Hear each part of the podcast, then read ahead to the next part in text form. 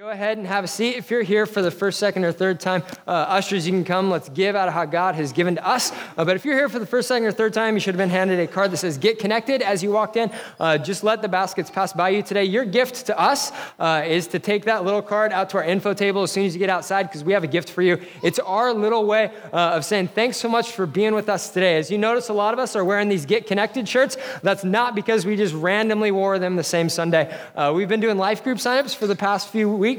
This is our like grand finale of them. That's why we got the nachos to give people a chance and an opportunity or a reason uh, to stick around. Uh, check out the groups. Uh, Anna and I are leading one. She is phenomenal at it. Uh, I'm really excited for the book that we're going to go through. And if you're looking for a group that's going to just going to push us to follow Jesus in some different ways, uh, you can sign up for mine. It starts today at 3 p.m. If you can't make it today, join us next or the next time we meet. Uh, you can sign up and we'll send you all the info for that. And childcare is provided in our backyard, which is always good because keeps the kids on the other side of the glass. That's always great. Uh, and we're also having nachos, which is just a fun thing for us to do together, uh, for us to come together and spend time as a church. Uh, we are launching into a new series today. It's on the book of Titus, and it's going to center around this idea that I think as Christians, sometimes we get too confused over. We, we get worried about it that we're somehow going to miss it. Uh, if you're like me, your number one goal in life, okay, following God, that's one. So 1A is don't look dumb. Like that's our plan. Just as we go through life, don't do anything that's going to make us look bad or look dumb.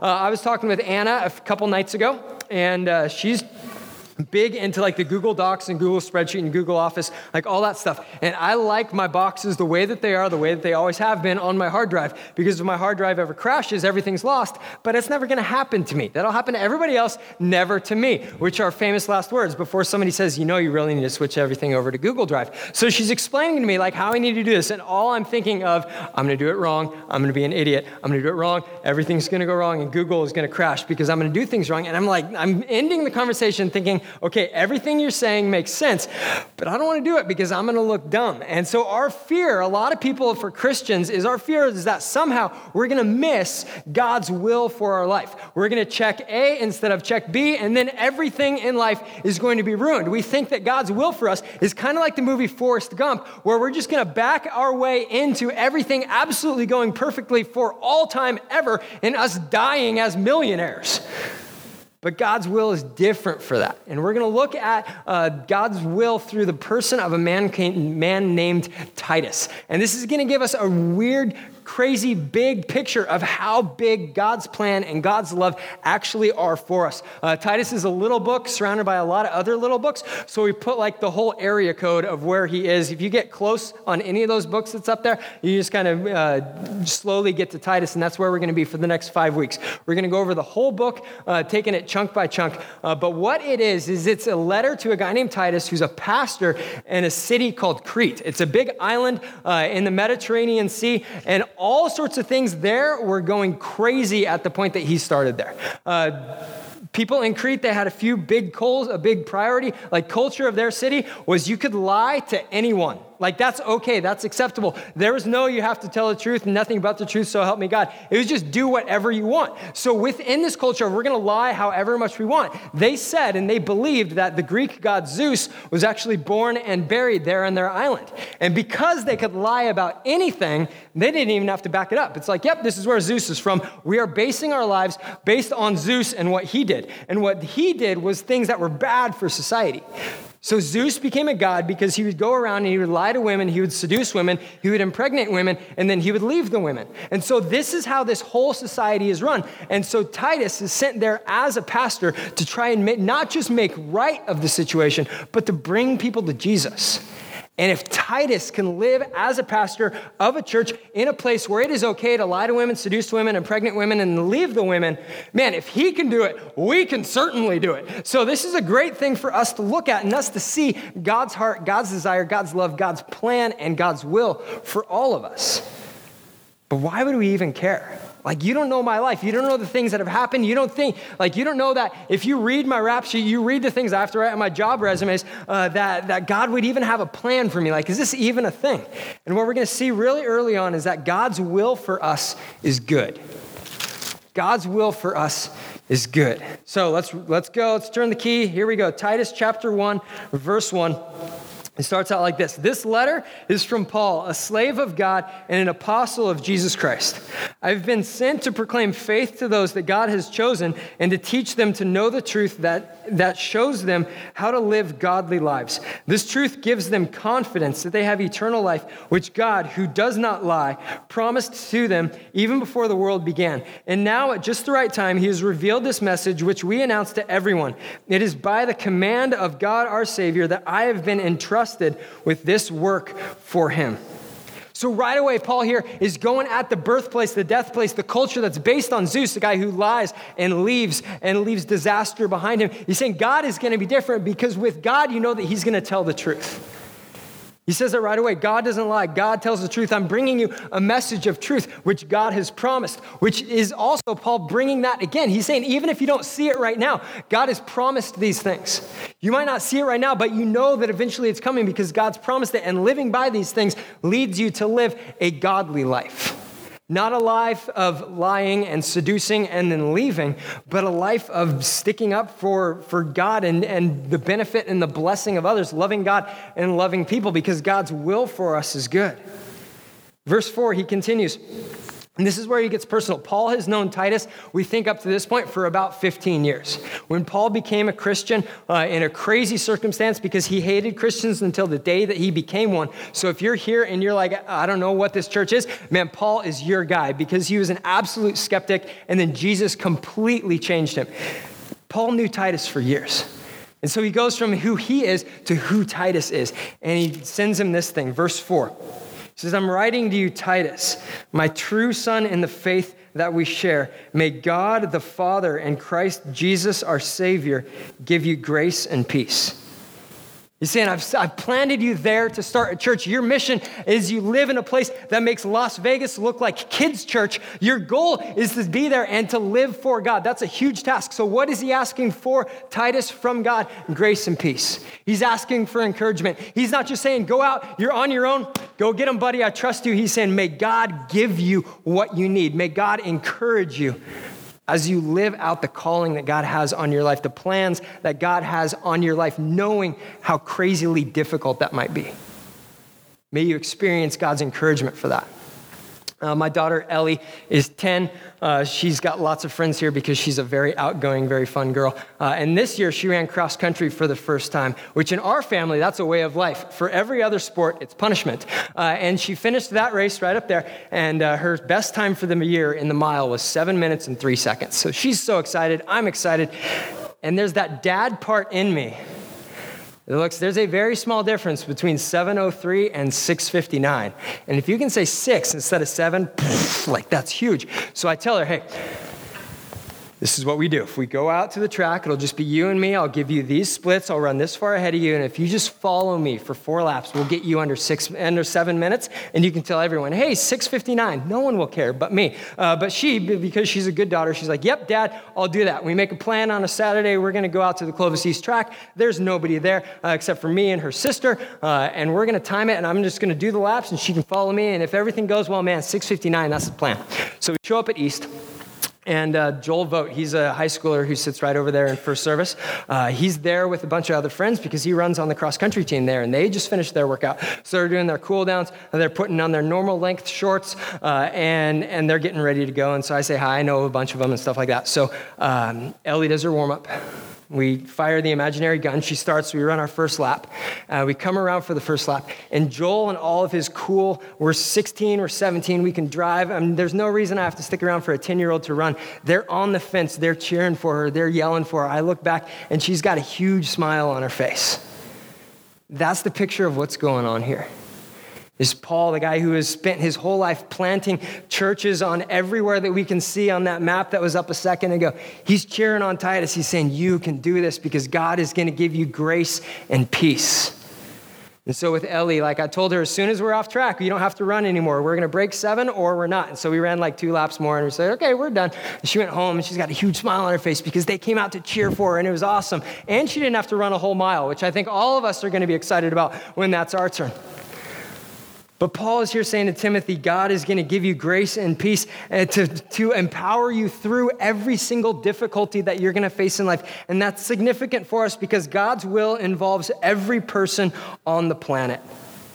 God's will involves, it stretches out, it reaches out, it grabs other people and brings them into every, it brings people into God's will, and that extends to every person on the planet. So Paul says, verse 5, he continues, I left you on the island of Crete. So what's going on here is up to this point, they had been going around that map in the Mediterranean world, planting churches. They'd be there for a little bit in each city, and then they'd leave to the next one and entrust the work that God had started to people who can continue it. And when they get to Crete, Titus stays, and Paul, his boss, his friend, his mentor, leaves. And if you look at what Crete looks like, like, there's a good reason to stay, all right? That is a lot of really good reason why I would want to stay, why that is a good thing. But you look at it spiritually speaking, and, and if we look at the things that were going on with piracy, because they're an island that everybody has to pass through, and so they're ripping off boats and families and communities like, like everything. Stealing is their job, lying is their culture, seduction is the way that they do life. You look at that from a Christian perspective of where we want to plant churches that are going to survive, and that does not look like a place where you'd plant a church. Because everything that's making it a dark place, everything that's making it a bad place to live. But the thing is, is that Crete matters. The lives of people who are living far from Jesus, the lives of the pirates who are stealing from people, the men who are seducing women, impregnating them, and then leaving them, uh, the women who are going through difficult life as single moms, that all matters. God looks at the island of Crete, a place that has fallen off the map spiritually, and says, That's where I want to plant a church because there are sons and daughters of me who live there who need to have their sins forgiven. There are believers who are going to meet Jesus, who are going to get baptized, and they need to get baptized because it's a public declaration of their faith. And then they're going to go and they're going to use their spiritual gifts to build up and to run a church where other people are going to meet Jesus and their lives are going to be changed. On a, on a worldly perspective, this makes no sense of why a church should grow here, but with God, God looks at it and says, Those people there with a pulse, that's my people. And so I'm going to plant churches there. And I'm going to change lives there. And I'm going to grow the future of a country that's falling, that's running away from Jesus. And I'm going to turn it so that it runs back to me. Because God's will involves every person on the planet. That's why we do things like we focus on missions every Sunday, because locally, nationally, globally, this is our heartbeat too, is that we need to be looking out, not just looking inside. because God wants us to love the Lord with our heart, our soul, our mind, everything that's in here, and then turn around and love our neighbor as ourselves. That we're vessels of God's blessing as it goes through us to make a difference. Uh, Earlier, we talked about, Pastor Greg talked about it on news about the Live the Mission banquet on February 28th. That's going to be a great chance for us to get pushed by stories about how God wants to do that and how God is doing that in places on the other side of the planet. If you want to buy a ticket or buy a table, you can do that at the info table on your way out. And it's going to be a night of us being encouraged and shocked and motivated by the good things that God is doing. And as God does this, God uses leaders surrendered to Him to accomplish His will. Verse 5, he says, I left you on the island of Crete so that you could complete our work there and appoint elders in each town as I instructed you. An elder must live a blameless life. He must be faithful to his wife, and his children must be believers who do not have a reputation for being wild or rebellious. He goes at two things right away. The first thing he goes at is men. He's saying, guys, it's your job to lead your family. He doesn't say if it's easy for you. He doesn't say if you're comfortable around spiritual things. He's saying it's your job to lead the family, and we lead by serving. We lead by laying down our rights and our privileges to lift up everyone else and make it easy for our kids to follow our example in following Jesus. That does not mean that you have to be perfect. That means that you wear your faults and your forgiveness on your sleeve, that you live out the good news of Jesus who forgives sinners for your wife to see and for your kids to see. That you take the lead in leading spiritually. And we do that whether it's easy or whether it's difficult. I think one of the biggest witnesses, guys, that we have to our families is to lead in spite of our failures. Because nobody is going to know our shortcomings better than our wife and our kids.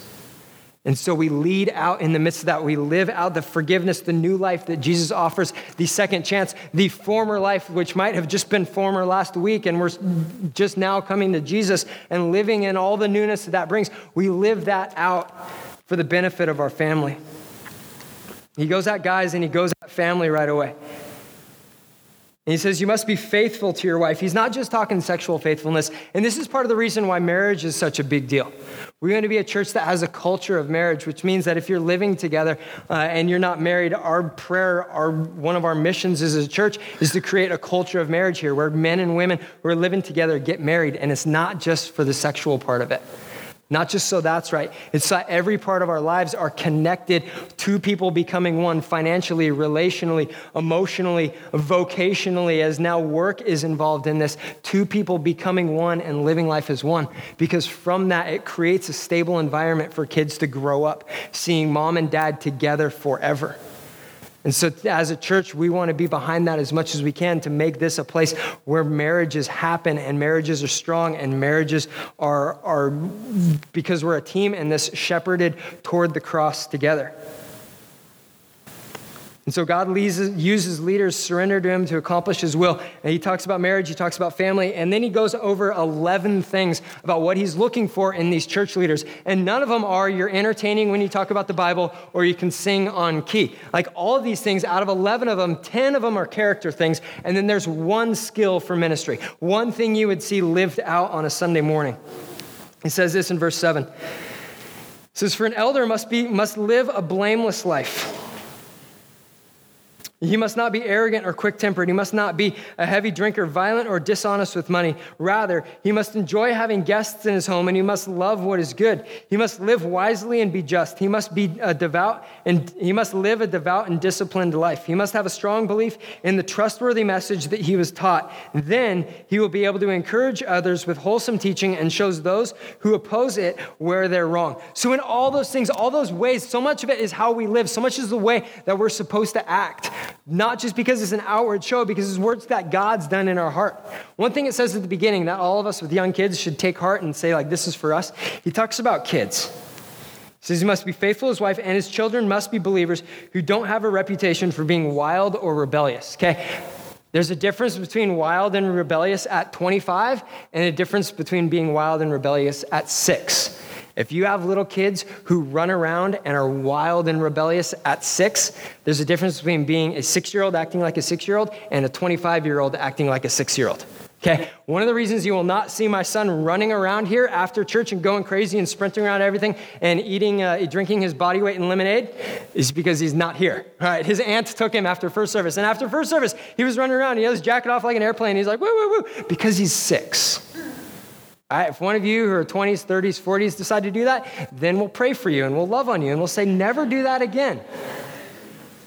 So if you're like, man, my kids are a mess, I am barely made it here. Thank God they're in kids' church with teacher Alex right now because if they were here, I would.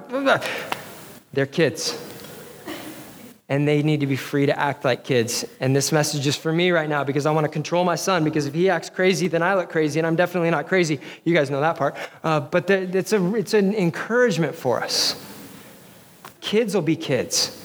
If they're 40 and they still sleep with Star Wars pajamas with footies, you know, that's one thing. But, but let kids be kids.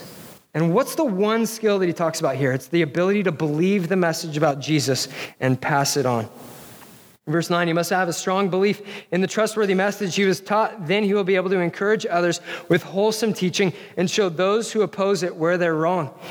able to encourage others with wholesome teaching and show those who oppose it where they're wrong. See, and you believe the message that God loves you from the very beginning, that all of us have sin in our lives that separates us from God, that separates us from ourselves, that separates us from other people, and that Jesus came into the world to end that separation, to forgive us of our sin, and bring us into a right relationship with God. That he believes that from the inside of his heart, that we're going to be a church of men and women who believe that, believe that there's new life in Jesus, and then the one skill can pass it on, can explain it to other people.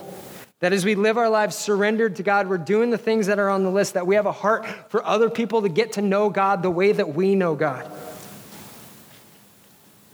And not everyone gets a participation medal. That's why that makes a, uh, that's why it makes a point. That's why that's an important thing. Is that it's not just, hey, as long as you believe stuff about God, that everything's going to be fine. It's what we believe about God, about who we believe Jesus to be. So he continues in verse 10. He says, For there are many rebellious people who engage in useless talk and deceive others. This is especially true of those who insist on circumcision for salvation. They must be silenced because they're turning whole families away from the truth by their false teaching. And they do it only for money. Even one of their own men, a prophet from Crete, has said about them The people of Crete are all liars, they're cruel animals, and they're lazy gluttons. This is true. In a culture where everything lies and everybody says it's okay to lie, this is the part that he says is true. They're after money, they're liars, they're wild animals, and they're gluttons. In Crete, it's like one of the things that's known about this, one of the reasons why that makes sense is because there are no wild animals anywhere. Like it was an island free of animals. If you hate dogs and cats, like this is your place. Like there's nothing there, just humans, except they're acting like animals. So Paul's saying this is a problem. And as they're acting like animals, what was going wrong is they were distorting the gospel, they were distorting the good news. They're taking what God has done to make us right for himself, and they were piling human activity on it. There's a great saying Jesus plus anything ruins everything. And they're saying you can have Jesus, but what you really need to do is circumcision. It's this medical procedure that somehow is going to guarantee your spiritual salvation. That it's not just medical preference, it's spiritual salvation. And Paul's saying, no, no, no. Jesus plus anything ruins everything. You can't do that. And so Paul is telling Titus, you need to silence these people. They need to stop talking about this because they're turning whole families away from the gospel. And this still happens today. I mean, we're taught all the time that for us to be a good Christian, for us to be a good person in society, means that we need to accept every form of sexuality, however it's presented to us, because if we say that that's not the way that we are created, then we're on the wrong side of history. And for us to be Bible believers in Southeast Fresno in 2020 means that we love people with enough heart and enough compassion, enough mercy to tell people when they're wrong. It's like if this building catches on fire and everybody wants to run this way because they feel in their heart that running this way is the way to get to safety. No, no, no. It's the loving thing to say, turn around, there's a door there, there, there, and there, and they all lead somewhere better than running that way. It's with tears in our eyes, it's with broken hearts that we tell people this is the way that God created sexuality to exist between a man and a woman in one marriage for one lifetime. And no one gets, just gets a participation medal for believing. Instead, it's, it's taking every part of our life to the cross, which is the point where our sin was paid for, where our old life became our old life, and God invites us into a new life where we now live out the rest of our lives, putting every one of our rights and privileges and our way of doing things down and taking up God's way of doing things. And that means that forever our life is going to be turning away from the way that we used to live to run after God, even if that costs us everything for the rest of our life. A daily decision to stand up, to U turn, and to run back to Jesus from however far away we find ourselves. That's why baptism is a big thing, is because it's a picture of our old life dying with Christ as the person is put underwater and then being risen to new life, symbolizing, man, the fact that my old life is gone. There are times where I might go back to my old life, but that's not who I am anymore. Because, like we just sang, I'm a child of God. And I'm a child of God, and each one of us are children of God who sometimes make mistakes, who sometimes sin, but that does not change the fact of who we are and running to the cross, embracing the message of Jesus' death and resurrection for us, embodies that, lifts that up. It says that we are bought with a price and now we live a new life. And we do that knowing that even in difficulty, we can live in God's will as we do our job. Let me explain that. We live in God's will as we do our job. Verse 15, he closes and he says, Everything is pure to those whose hearts are pure, but nothing is pure to those who are corrupt and unbelieving because their minds and consciences are corrupted. Everything is pure. What Paul is saying to Titus is as you live in a place that is morally disgusting, is spiritually broken, is wrong in every single way, you've met Jesus. And Jesus, who lived his whole life without ever sinning, traded his perfection for our sinfulness so that when God looks at you in your city that's gone off the rails spiritually, God doesn't see you. God doesn't see the stink of your city. God sees Jesus' perfection poured over you. You have been made pure. Now go, is his message. As you go into your city, as you live in a difficult place, as you say, okay, I'm following Jesus, this is new, this is difficult because everything about me now has to change. What do we see as we see God's will coming inside of us, God's power picking us up, God's grace encouraging us, and God's peace leading us forward? as we live for Jesus in our world, in our work, in our family, in our home, in the situation where we are right now, trying to put stuff back together, which is totally inside the will of God. How do we create a pure heart? We create that because Jesus created it for us. He traded his pure heart for our disgusting, selfish, broken heart. And that's a message that brings transformation everywhere. And Paul starts out this whole thing by telling Timothy or telling Titus, that's your job. Your job is to tell people about the good news that will change everything. And as you go into a place where everything is broken and everything is messed up, you go with my good news. You go with my grace, you go with my peace. That's your job is to go into the world and live as a Christian and tell people about Jesus and what God has done in you, God can do in them, and God can change cities. So, verse 13, he says, This is true. Reprimand those sternly to make them strong in their faith. They should stop listening to Jewish myths and the commands of people who've turned away from the truth, because everything is pure to those whose hearts are pure, but nothing is pure to those who are corrupt and unbelieving, because their minds and their consciences are corrupted. Such people claim to know God, but they deny Him by the way they live. They're detestable and disobedient, worthless of doing any good. So then the flip side of that is people who live knowing that their hearts have been pure of people who live taking that purity that's inside of them and then pushing it to the lives of those around them, inviting other people into knowing the purity, the purification of God, the love of Jesus that changes and transforms everything. That's the dent that we're supposed to make on society. And if Paul can set up a guy like Titus in a completely morally corrupt, bankrupt, blacked out city like Crete, you can do that in our family. You can do that in our jobs.